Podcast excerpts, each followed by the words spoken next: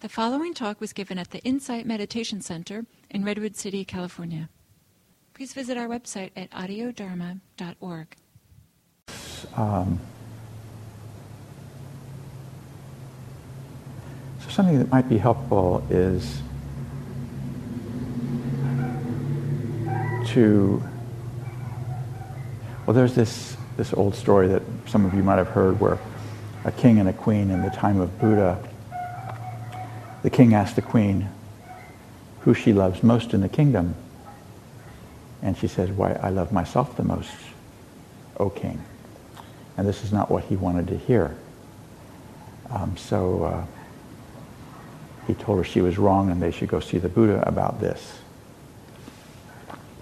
So they went to the Buddha, explained the situation to the Buddha, and the Buddha commented, Well, you're, indeed, your wife is correct she should love herself more than anyone else in the kingdom. And this advice can be well taken for us in our practice. Um, it's not um, something to be ashamed of to love yourself. It's actually very important to consider your own happiness, um, your own relief from suffering as uppermost concern in your life.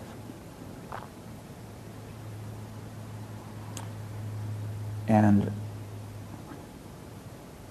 one way that I found to be helpful in, in this regard is in meditation to, um,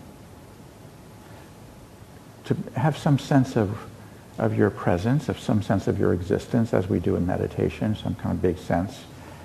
And then um, without judging yourself or without laying any trips on yourself, just fully, just fully accepting yourself. And if in some way you can reach into yourself, into some inner desire to be happy. You might even say the words, may I be happy.